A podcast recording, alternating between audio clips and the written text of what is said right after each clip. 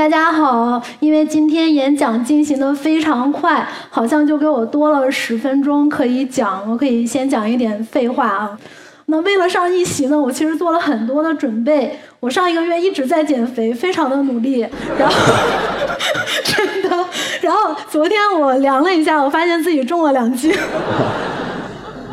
那大家好，我是多抓鱼的创始人猫柱，我们是一家促进优质书籍循环的商店。啊，其实用人话来说就是二手书店，只不过我们开在微信里面。那当然，作为一个企业家，经常别人就会问你。你为什么要做多抓鱼呢？在这个时代呢，做企业一定要讲初心。你没有初心，你也要编一个，对吧？有一次我去一家传统企业，那个上面就有一个领导就在讲什么 KPI 啊、绩效啊，然后台下就昏昏欲睡。那个领导就突然发出了一个问题，叫做“我们要时刻铭记自己的初心”。我们的初心是什么？台下就说上市、利润、团队。领导说不，你们都错了。我们的初心是爱。然后他就在屏幕上打出了一个硕大的爱心，你可以感受当时现场那种气氛啊。可能因为多抓鱼是做书的，所以经常大家对我们都有一种误解，觉得我们是一家卖情怀的公司。但事实上真的不是这样的，我们是一家正经的商业公司。虽然我们的员工都很喜欢看书，也非常喜欢逛二手店，但是我们觉得一件事情想要把它做得很好的话呢，一定是有一个良好的商业模式在背后支撑，才可以走得比较长远，而不是这样用爱发电。那多抓鱼的主意到底是怎么来的呢？这个要回在回到我上大学的时候说起。那我上大学的时候呢，就是一个十足的文艺青年。为什么是文艺青年呢？因为文艺青年有两个特征，第一个就是文化消费特别多，第二个就是不会赚钱。我一上大学就放飞自我了，天天也不去上课，我就一步一步的刷电影。那个时候上网还是要很多钱的，就是你上网要跟学校买流量，所以你看一部电影，你要去买流量的话很不划算。你看电影就要买碟，你看书呢就要去买纸质书，那时间一长呢，我生活费就不够用了。这个时候我就想怎么办呢？我就看到了学校开始举办那种毕业季的摆摊儿，我就假装自己是大四的，我就去摆了一个摊儿卖自己的书和碟儿。可能是因为我还小有品位的缘故吧，我当时卖的特别好，有的碟儿我甚至是原价卖出去的。哎，这个就给我爽到了，我觉得我也没花什么钱，对吧？我还享受了一番。然后之后呢，我只要一缺钱，我就去摆摊儿。哎，一缺钱我就去摆摊儿。直到有一天，有一个同学认出了我，他说。哎，师姐，你怎么还没有毕业啊？不过这个过程给了我一个启发，就是有一些耐用消费品啊，如果我们有非常方便的这个处理渠道的话呢，那事实上是每一个使用者他的使用成本都降低了，而且这个过程其实是不会抑制新商品的消费的，因为大家的消费额度是固定的，等于我们用同样的钱享受了更多的商品和服务。后来我发现，每个时代的文艺青年都是一样的，因为我们的用户也是这么干的。他们说上多抓鱼卖书，转同用收到的书款付清上个月买书欠的白条这种行为我称之为以贩养吸。去微博搜这个关键字“多抓鱼以贩养吸”。你会发现不止一个人是这么干的。当然，我是非常纯洁的，我不知道这个词什么意思。我去查了一下，我发现非常的贴切，我就不解释了啊。大家有兴趣的话可以查一下。那后来我就跟大部分的大学生一样，就傻傻的毕业了，走向了社会，开始了我兢兢业业的打工之路。我现在想起来，我打工的时候真的是非常傻的，我从来没有想过老板为什么是老板。哎，我觉得老板生下来就是不同的物种，他天生就是要来领导我的。对，直到呢有一天，我去工商局办了一个营业执照，我才发现当老板原来就是这么的简单。后来每次有人问我说：“好羡慕你哦，这么年轻当了老板。”我就给他安利，我说：“你也去工商局办一个，就一千块钱，非常的划算。”虽然说的很轻松，但是当时一六年的时候，我要做出辞职创业的打算，其实还是很忐忑的。那这一切呢，其实多亏了我遇到了我的合伙人陈拓。陈拓今天也在现场，不过我看不见你，你不用举手了。对我跟陈拓之前在同一家公司共事，当时我们两个合作了一个项目。啊，也许大家还比较有印象，是早期的那种微信刷屏的一个项目，就是你可以发一段话到朋友圈，然后把其中的一部分打上码，然后上面标上价格，你的朋友想看的话呢，他就要点开付费给你，然后再看。后来这个项目我们当时是玩票的，就是想当做那种传播性的病毒，让大家去玩一下嘛。没想到后来被誉为知识付费的鼻祖。为这个项目做的不错，但是这个项目结束之后呢，我就要离职了。呃，我要离职就是去杭州。陈拓他就说请我吃一个饭，那顿饭呢发生了一件事，就奠定了我们后来的信用基础。发生了一件什么事呢？因为我要走了，我非常的伤感，离情别意啊，我就一直说 来陈拓干杯，陈拓干杯。然后陈拓他就一直笑而不语，只是脸色越来越白，越来越白。然后后来。哗的一下就吐了，吐了之后呢，就醉得不省人事。然后我要给他送回去。当时我就在想，哎呦，这个人太实在了，我跟你也不是很熟，你第一次请我吃饭你就喝到吐。然后我就想，这个人他宁愿吃亏也不说出来。哎，这种人是不是特别适合当 合伙人？陈拓跟我的经历不是完全一样的啊。他很早的时候就在创业公司当程序员，也经历过很多的从零到一。他不像我，我就是像刚才说的一样，一直在那个公司里打拼的那种傻白领嘛。哦，然后陈拓当时就一直撺掇我说：“哎，你想不想自己出来创业？”我就说：“我其实是一直很想开一家二手店。”我也是为了研究二手呢，才到了这个新的公司。然后其实现在是一个做二手的好时机，可能大家也有注意到，就是近年来中国涌现了很多的不同形式的二手的平台。那是为什么呢？就是一个经济高速发展的周期过去，每个人对自己的收入都非常的乐观，所以进行了很多的消费，造成了消费过剩。那大家。当大家对未来的经济发展感到比较悲观的时候呢，就开始反思过去自己的消费行为了。其实现在的中国跟九十年代的日本是很相似的，对。然后我后来就跟他讲，我还去国外考察，逛了很多很多的二手店，但是我完全没有想好要如何当一个老板或者怎么开公司。他就开始给我铺垫，他就说：“哎呀，创业很容易啊，开公司很容易啊，从零到一他也有经验啊，类似于这样的。”不过我还是很忐忑的。其实当时的打工带给了我很多那种虚无的光环，就是大公司的 title 啊，然后非常夸张的年薪啊，就这种跟你是谁、你想在世界上做什么，其实完全没有关系的世俗定位。它当时使我很迷失，我会很害怕失去这种定位带来的安全感。可是我自己想做事情的心思又被他给激发了，所以我在新的公司里面怎么做事都会觉得不是很愉快。后来我就陷入了抑郁，那有一段时间抑郁到每天早上上班之前我都要大哭一场，然后我再装作若无其事的去上班。然后有一天我又跟我们老板开会，然后就吵了起来，就是业务方向嘛，我们的思路是不是很一致的？当时我就跑下楼给陈拓打电话诉苦，然后陈拓他第一次的提出来了，说：“呃，那我们就一起创业吧，你考虑考虑。”我当时呢就真的是想了一整天。想到了下半夜一点的时候，我才给他发微信，然后我就说，我今天仔细的想了很久。他问我结论是什么，我说我是个一直都不太怕干活和压力的人，我就是害怕各种客观的条件让我没有办法发挥。他说好，懂了，那我们就认真的搞一把，不然就老了。突然他就说要发给我一个坚定的眼神，下半夜一点发了这张照片给我，当时吓得我手机差点掉到地上。后来的一个假日，陈拓他就来杭州找我，他就提议说我们两个要去买一块白板，因为创业一定要从一块白板开始。我就说那行啊，那个杭州网购非常发达，对吧？咱们订一块，马上就送到了。他说不行，咱们一定要亲自去买，这样才有仪式感。当时杭州四十多度，他就拉着我这个一家一家的去找白板，最后从文具店里买到了一块就是这么小的一块白板，然后给拿了回来，还特意要合一张影。不过就是这块很小的白板呢，记录了最早的我跟陈拓关于多抓鱼想要做成一家怎么什么样的公司的想法。不过后来就买完这个白板之后呢，他要回去上班，他就回去了。后来他又要忙结婚的事儿，我们就很久没见了。结果创业的事情好像就暂停了。那我觉得这不行啊，我都已经决定做了，那我一定要努力的去想。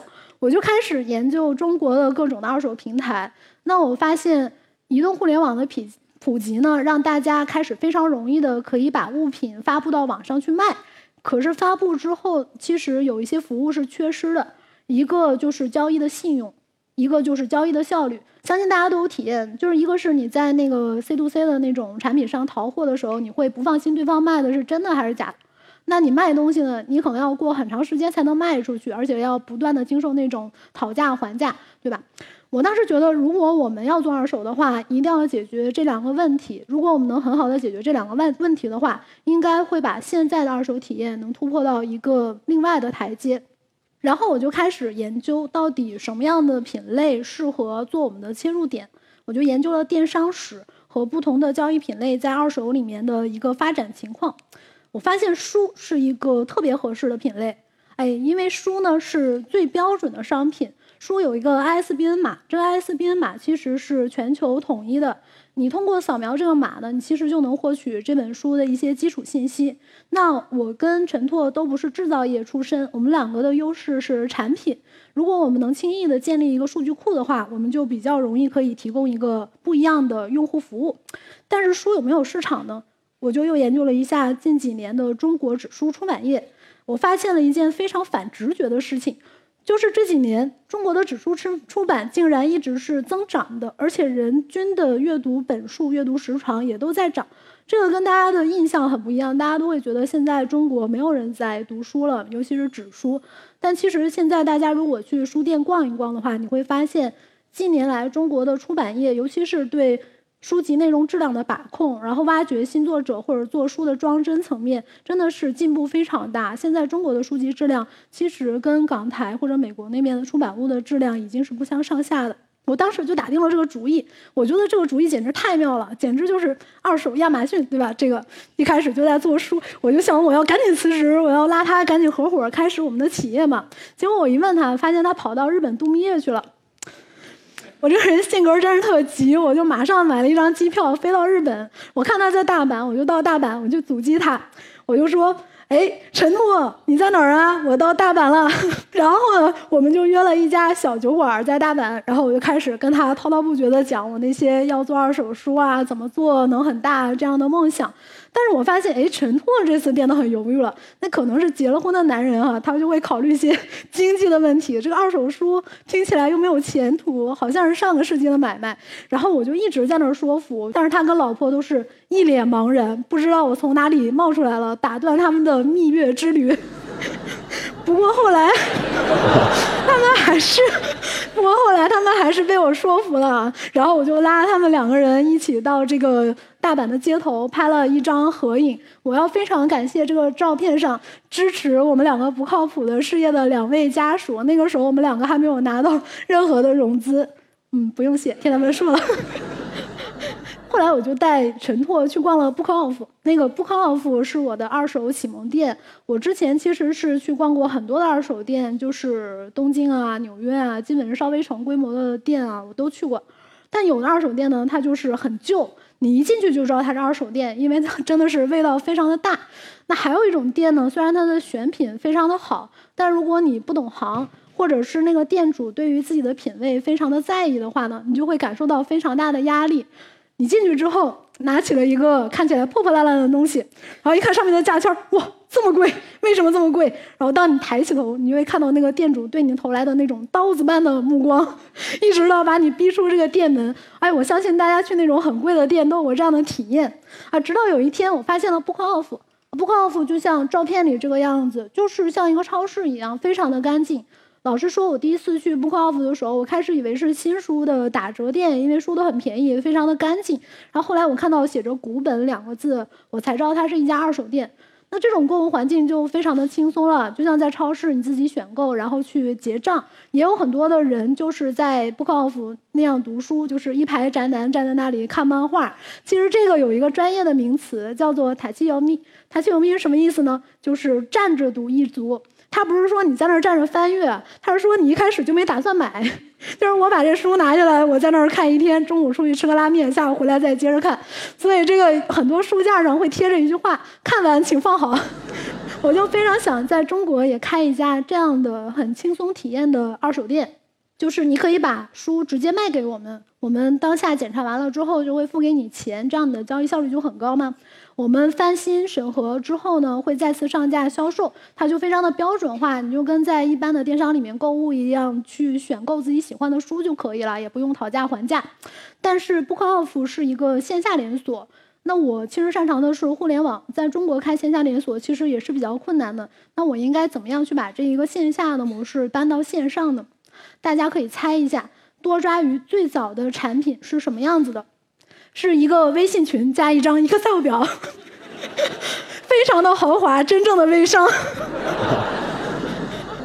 那怎么卖书呢？其实这个流程是一样的啊，就是我们传了一些可能有意愿去卖二手书的朋友，然后我们就说，如果你想卖书呢，你就艾特群主，群主就会给你预约快递了，然后最后群主会单独把钱打给你，群主呢收到书之后就把这些书写在这个 Excel 表上面。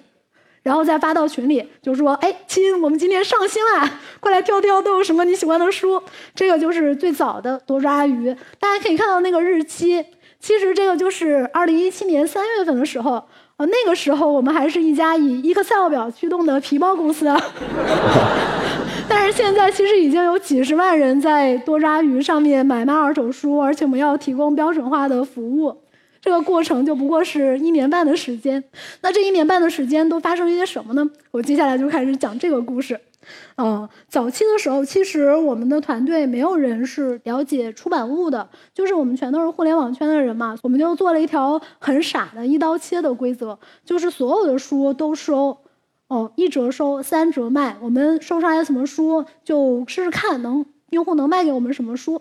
对，然后一开始的时候，我们在朋友圈里面、凭朋友里面运营，那个时候状况还不错，因为朋友他其实不太好意思卖一些不好的书给你嘛，怕丢面子。后来我们出圈了，收到的书就不一样了。那早期我们都收到了一些什么书呢？朝美智力较量，还有这个程序员二零一二零零七，对，好，后面这本书啊，叫做《坏女人有人娶》。这个就是那个教女人如何找老公的书嘛，它的英文名我一定要读一下啊，英文名是 “Bitch” 等于 “Baby in Total Control of Herself”，非常好，对，而且这个书的主人是特别认真的啊，我当时记得里面有一页就说男人就喜欢有以下特征的女人，然后一二三四五这样，他每一条都。划线了，划线了之后还在旁边做了一个批注，太对了。最后一个非常有教育意义啊，这个叫做第一次买房，是指导大家如何正确选择一个合理价位的房子的书。我给大家读一段啊，他说北京现在的商品房房价大概是二环路内每平方米八千到一万两千元，三环到四环大概是五千五百元到八千元左右，千万不要买贵了啊。不过，我想那个作者如果那个时候真的有买房子的话，现在应该过得还不错。这个是还值得拿出来的比较有趣的展示给大家的部分。但其实我们收到的更多的书都是那种奇奇怪怪的盗版啊。啊，做过的参考题啊，然后还有那种，对，还有那种就是它也不是盗版，它只是粗制滥造的那种书，就是写着什么什么大全集，例如说鲁迅大全集，然后印这么大的一本，特别厚，里面的字缩小到你要用那个放大镜才能看到啊，然后封面上还写着一个巨大的标签建议零售价十八块八，全都是这样的书，真的是太烂了，就是惨绝人寰啊！不过我们完全没有灰心。我是非常明智的。当时我融到第一笔天使的时候，我就跟陈拓说：“我们一定要留五十万，这五十万什么也不干，就用来收购书。我们一定要做好一本都卖不出去的打算。”你看，这个果然一本就没有卖出去。但幸好当时做了这个预算。可是后来我们怎么去解决这个问题呢？我们做了一场关于收与不收的全员大讨论，因为我们的员工非常相信一句话。叫做一家书店的气质是由它不卖什么书决定的。那我们不卖什么书呢？我们想到了这四种书是完全不会收的：伪科学、倡导反智的价值观、伪书、信息已经完完全过时的书。那当然还有一些它的品相已经无法再次阅读了，或者是说它完全就是盗版那种的书，肯定也是不会收的。其他三种大家可能还比较了解。那伪书是什么呢？给大家科普一下，我之前也是不知道的啊。伪书就是根本没有这个作者，或者说这个作者根本就没有这个著作的书。常见的形式是什么呢？就写着美国某某博士出了一本叫做《人生如何找到幸福》类似于这样的书，然然后你去 Go Google 或者是那个维基搜这个作者的英文名，你会发现什么资料都没有。这个作者唯一出过一本书，就是这本中文书。那虽然我们这样决定了收或不收，可是要知道，在中国现在在流通的书其实超过一千万种。那你单靠人工判断肯定是解决不了这个问题的。那我们怎么做呢？我们发明了一个扫码定价系统，就跟这个视频里面一样，就你只要扫一扫，你就知道这本书是收还是不收，多少钱收。那这个界面当然后来有很多人模仿啊，但我要说这个是完完全全的多抓鱼原创。对，很多人猜我们是不是根据其他平台的一些数据去判断这个书是否收购？其实不是这样的，你的每一次扫描全部都是实时的，我们只看多抓鱼内部的数据。首先是收或不收，收或不收怎么判断呢？其实是一个机器去学习人工的过程。那首先我们会把人工判断去放成两个集合，就是收的书是一个集合，不收的书是另外一个集合。那这些集合呢，机器都可以去提炼它的特征，然后在新来一本书的时候呢，机器就可以根据它的特征去判断它更接近的一个集合。那开始的时候，我们其实百分之九十以上的书都是人工判断，但是机器也会同步判断，然后逐步的去跟人工拟合，逐渐的去学习人工，直到它的精准率变得非常的高。那现在其实我们只有百分之五的书还在用人工。判断了，就是那种信息比较缺失的外版书，或者是最新出版的书。其次呢，就是多少钱收，多少钱收，其实是我们根据经济学原理做的一个算法模型。这个算法模型就是我们把多抓鱼里面发生的所有的交易都看成是一个充分竞争市场。那在这个市场里面，一个商品 我们会根据它的供需关系和它的质量。去判断此刻适合它的最高效率的一个价格，那最后会导致一个什么结果呢？就是一本书如果供大于求，它慢慢的就会降价，然后变成一折或者是不收了。那有一些书呢就会慢慢的涨价。如果是供需比较均衡的书，我们通常是三折收。那如果是这个书的质量还不错啊，而且它比较稀缺的话，我们一般是五折以上会收购这个书。这个系统出来了之后呢，我们发现被用来干了很多别的事情。就有的用户会这么说：检验你买的书质量高低，可以以多抓鱼是否收书为标准。还有这种在多抓鱼卖书好玩的一点是，刷出来什么书三折，什么书四折，什么书才一折，基本上约等于看一次书评吐槽了。那大家如果现在没有卖书的需求，可以回去试一试自己的书架上的书啊，价值几何，是不是买到了 比较垃圾的书？对。然后大家可能会好奇，那在多抓鱼什么样的书和什么样的作家受欢迎？我们一周年的时候呢，就做了一个作家的红白榜单。滞销作家榜和畅销作家榜，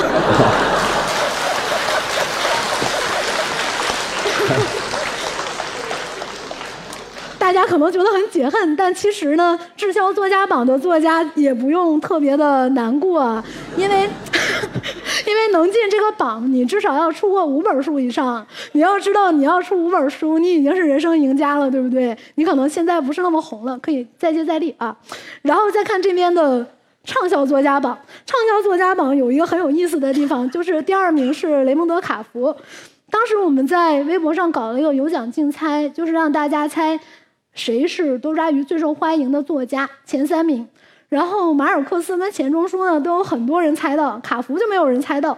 后来我们公布了答案，很多人就恍然大悟，觉得这个非常可以理解，因为卡福是村上春树最喜欢的作家，村上春树是出版圈有名的带货王。然后我就看了一下，村上春树自己没有在这个榜单上。后来呢，我们又遇到了另外一个问题，哎，这个是二手物品独有的，就是你买一个新的商品，它很标准嘛，你直接买就可以了。但是二手物品呢，基本上都会有各式各样的瑕疵，尤其是我们在开南方市场之后。南方的读者真的是非常可怜，他们寄过来的那个书经常会有很多斑点儿，因为他们那面梅雨季很长嘛，然后所以他的书经常会有点黏黏的，然后上面会有一些霉斑，然后还会有味儿。然后我是有过敏性哮喘的，我有一次拆开一个箱子，我当时就是 无法呼吸。然后我们后来就觉得，如果想做好二手的流通和循环，其实是一定要把这些商品处理到可以放心去流转的程度才可以。然后我们就在不断的研究消毒啊、翻新的方方式。那大家可以看到这张图是在我们最早的办公室，就是地板出卖了我们，这是一个 民宅。当时有两个同学正在清洁书。那我们最后如何给书翻新的呢？我们是用抽氧机，就是每一本在多抓鱼出品的书，至少都经过臭氧在一个小时以上的消毒，这样才能杀灭内页的细菌。如果你用紫外线或者酒精，其实它内页的细菌是不会被杀灭的。然后书的表面的一些瑕疵啊、霉斑啊，我们会做很多的打磨工作，然后还会做一些自动打磨棒啊、打磨箱这样的工具。但是后来我们消毒的很干净，就有用户会说：“我们能不能，我能不能付费，请你们帮我把我家里的书 翻新一下？” 对，这里可以教给大家一个小窍门啊，其实大部分书上面的污渍都是可以用橡皮去擦掉的。对，让但是要是你想要专业的消毒的话，最好还是找专业的工具比较好，不太适合在自己家里操作。那这个民宅呢？里面有一间卧室，这个就是我们最早的库房。去年六月份，大概能放两千本书吧。那个时候一天只有两三单，然后结果有一天蒋方舟卖了一单书。在多抓鱼上买书，你是可以看到谁卖的那个书的。然后很多用户就发现了，当时就抢购。突然那一天就变成了要发十七单，我们就惊呼：“天哪，十七单，我怎么发得完？” 就是这样，当然真的是十七单发了一整天，就一直在找书。但是我们真的没有想到，一年之后我们一天最多要发一万单。对，哇，好开心，竟然有掌声。那。就是大家还记得我刚才英明的说过什么吗？我说二手市场要解决两个问题，一个问题就是交易效率，一个就是交易的信用。那我们就用那个定价系统解决了那个交易效率的问题，你可以卖得很快。那我们又用这个翻新的技术呢，解决了交易信用的问题，你可以非常放心的买。那果然后来多抓鱼的增速就非常快，然后当时有很多的投资人跑到我们这边来要给我们钱，对，然后我们就拿了一大笔钱。拿到钱了，我们就要搬家吗？我们就搬到了一个很豪华的办公室。然后当时我们就辟出了这个办公室的一整层啊，然后能放两万本书，做我们的一个仓库。我们就想，哇，两万本书，这个是两千本的十倍啊！我们至少能用半年。然后我们又把那个公司楼下的地下室改装成了现在图里面的风格，就是一个咖啡馆气质的阅读室。我们找早期的北京用户，然后过来有一个答谢的小聚会。后来事实证明，我们真的是 太天真了。就是这个聚会之后，不过一个月的时间，有一天顺丰的站点给我们发来了一张图，说：“你瞅瞅你们这些快递。” 这就是今年一月份的时候，那一天其实就是有一个作家用户突然跳出来说，在微博上就讲多抓鱼真的很不错，然后结果就有一串作家转发说：“是的，是的，多抓鱼真的很不错。”对，当时我才觉得才发现哦，原来我们有这么多作家用户，之前是完全不知道的。但是这个来的猝不及防，那一天用户就卖给了我们三万多本书，我们那个库房一共才能装两万本，所以就是使用二十天宣告告废了。然后大家还记得之前的那个咖啡馆的感觉的那一层吗？就变成了我们的作战工作室。我们当时就把这个改装成要去。呃，审核书就是检查书的品相的一个加班的工作场所。那第一天的时候，我们还是非常打鸡血，我们就是写代码做产品啊。到了晚上大概七八点钟的时候，吃一个晚餐，我们就会说走下楼搬砖，然后就到楼下。然后当时运营还会给我们发配任务，就是每个人至少要审一千本书才能回去。我跟陈拓都要加入的，每天都要工作到半夜。第一天的时候，我们还比较有兴致，就是把这种书。码的整整齐齐的，用胶片机拍一张这个文艺的照片，然后这是第二天的时候，非常的乱了，对，然后等到第三天的时候，让人不敢相信已经变成仓库了。这个图是陈拓弯下他年迈的老腰，正在放一箱书。当时要很感谢顺丰，因为我们真的没有地方放这些书。他就给了我们很多这种大箱子，可以让我们装书。当时我们一天审核下来的书要产生特别多的纸箱，就像一座山那么高。然后文物业里面一个收废品的就非常开心，他每天都来我们公司说：“哎，你放在那儿别动就好，别动就好。”就这种。当时我们卖纸箱还挣了一些钱，我们就开玩笑说，去年还是一家皮包公司，今年已经变成了一家纸箱公司。大家可能好奇现在的多抓鱼变成了什么样？那我这个有一条小视频，对，这个视频是我自己拿手机拍的，然后还是我自己配的音，大家不要嫌弃啊。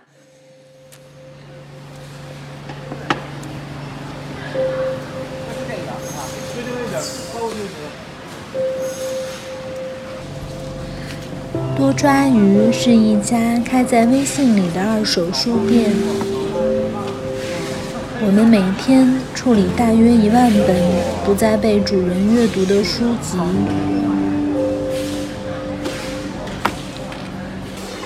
鉴定、翻新、消毒、包装，然后再次销售。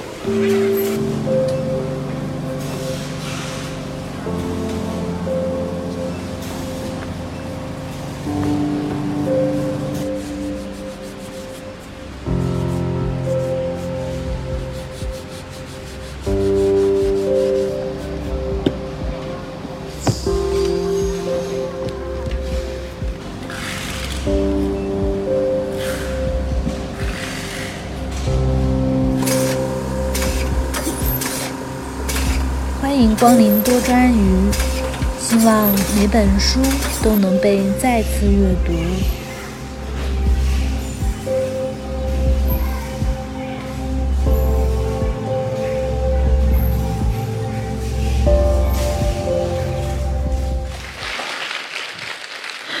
嗯，这个就是多抓鱼从一个点子变成了一个拥有。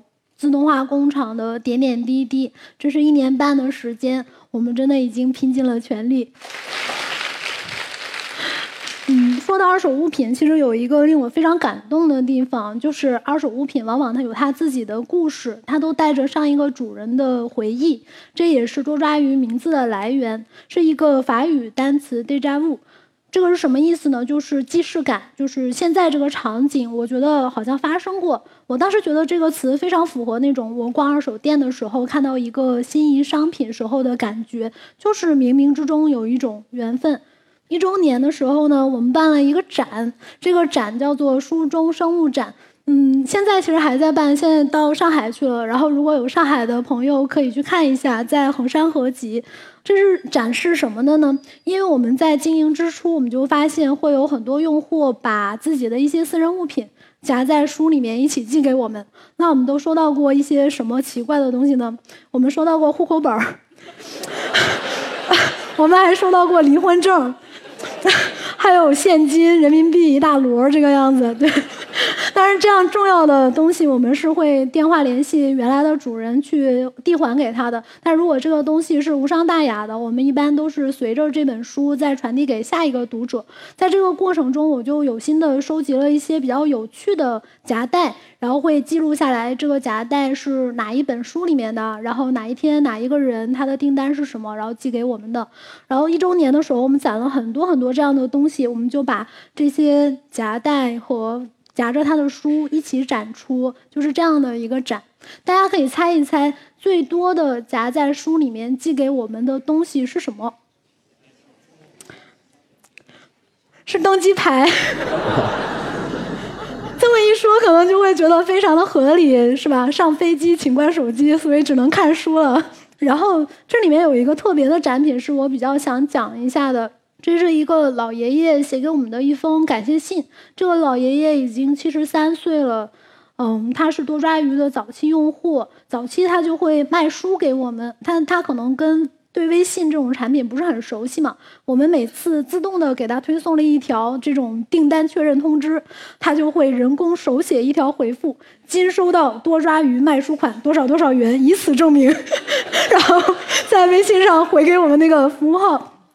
对，然后后来时间久了，我们就有一次做用户访谈，我们就去问他说：“哎，爷爷，你为什么不买书呢？我们这儿其实能淘到很多绝版书，你其实可以来买一点书。”结果这个爷爷就告诉我们说，他以后都不会买书了，他也不会再读书了，因为他的眼睛开始逐渐的就看不见书了。但是他的儿孙呢，都是不太喜欢阅读的，他就只好想找一个渠道把这些书卖掉，可以让别的更多的人去看。当时这件事情对我们的团队触动非常大，因为我们现代人经常希望去占有啊一些东西，对，然后我们会买很多东西，觉得那个是属于自己的。但其实大部分这些东西都是身外之物，最后是生不带来，死不带去的。那也许我们最终属于我们自己的东西是只有知识和回忆的。那在最后呢，其实我讲想讲一个别的事情。就是有一次我去融资，有一个投资人问了我一个问题，他就说：“人家当当卖一本书也是挣两折，你卖一本书也是挣两折，但是你要负责消毒、翻新和物流，那你这个生意做得很辛苦，那这样挣钱不是很笨吗？”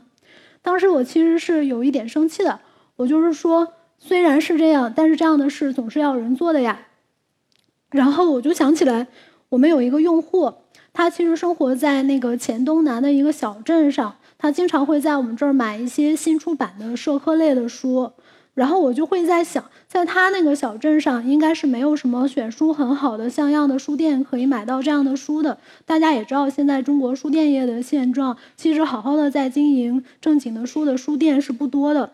那以当地的一个消费水平，现在的书很贵，他其实也并不能这么高频度的随心所欲的想去看自己想看的书。那如果多抓鱼的存在可以让他享受到这个样子的服务，我觉得我们想我们做的事情就是有意义的。我们早期的时候没有拿到很多融资，那个时候其实是没有什么人看好我们在做的这件事情的。我记得当时有一个员工要加入到我们这边，然后他的朋友就都劝他说：“说这一个做二手书的公司可能一年就倒闭了，对你千万不要去。”那结果他就跟他的朋友说：“即便是一年就倒闭了，但是这件事情是我喜欢做的事情，那至少这一年我是开心的，所以我还是要去这个地方。”那后来多抓鱼就拿到了，就比较顺利嘛，拿到了比较多的融资。那从今年开始，就涌现出来了非常多的各种各样的二手书的产品，他们基本上都采用了多抓鱼的界面，然后用了跟多抓鱼一模一样的分类，甚至它会抄袭我们的推送文案。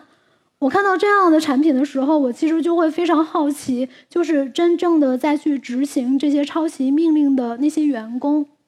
他们是真的想做这种毫无创造力的事情吗？还是他们跟当年的我一样啊？虽然他自己是心里很反对这样的事情的，但是他害怕这种一个职业上的安全感，他害怕去反抗，对，所以只好当老板在给他下达这种你就照着他们完全一样的做一个的时候，只好去做了这种违心之举。当然，你想要挣钱，这肯定是无可厚非的。但是每次我想到中国最有能力的年轻人，他们竟然在靠 这种抄袭和投机去获利，去在追逐一份安全感的时候，我就会觉得有点悲观。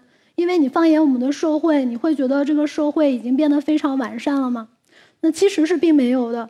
那如果并没有，我觉得就会有很多社会效益跟商业效益相并重的机会，它值得我们去做。那也许这样的机会。他并没有那么赚钱，他也非常的辛苦，但我觉得我们值得用我们用创造力去做一些一些的改变。我觉得每一个人的安全感不会是你的年薪带给你的，就像曾经的我那样。我觉得安全感是通过你的创造带给你的。我希望今天的故事 可以鼓励到大家，更多的去选择自己真正热爱的事业。也希望大家未来在想到二手产品的时候，不再想到脏乱差和丢面子。而是想到安全、放心和多抓鱼。最后还有一下，嗯，made force be with you。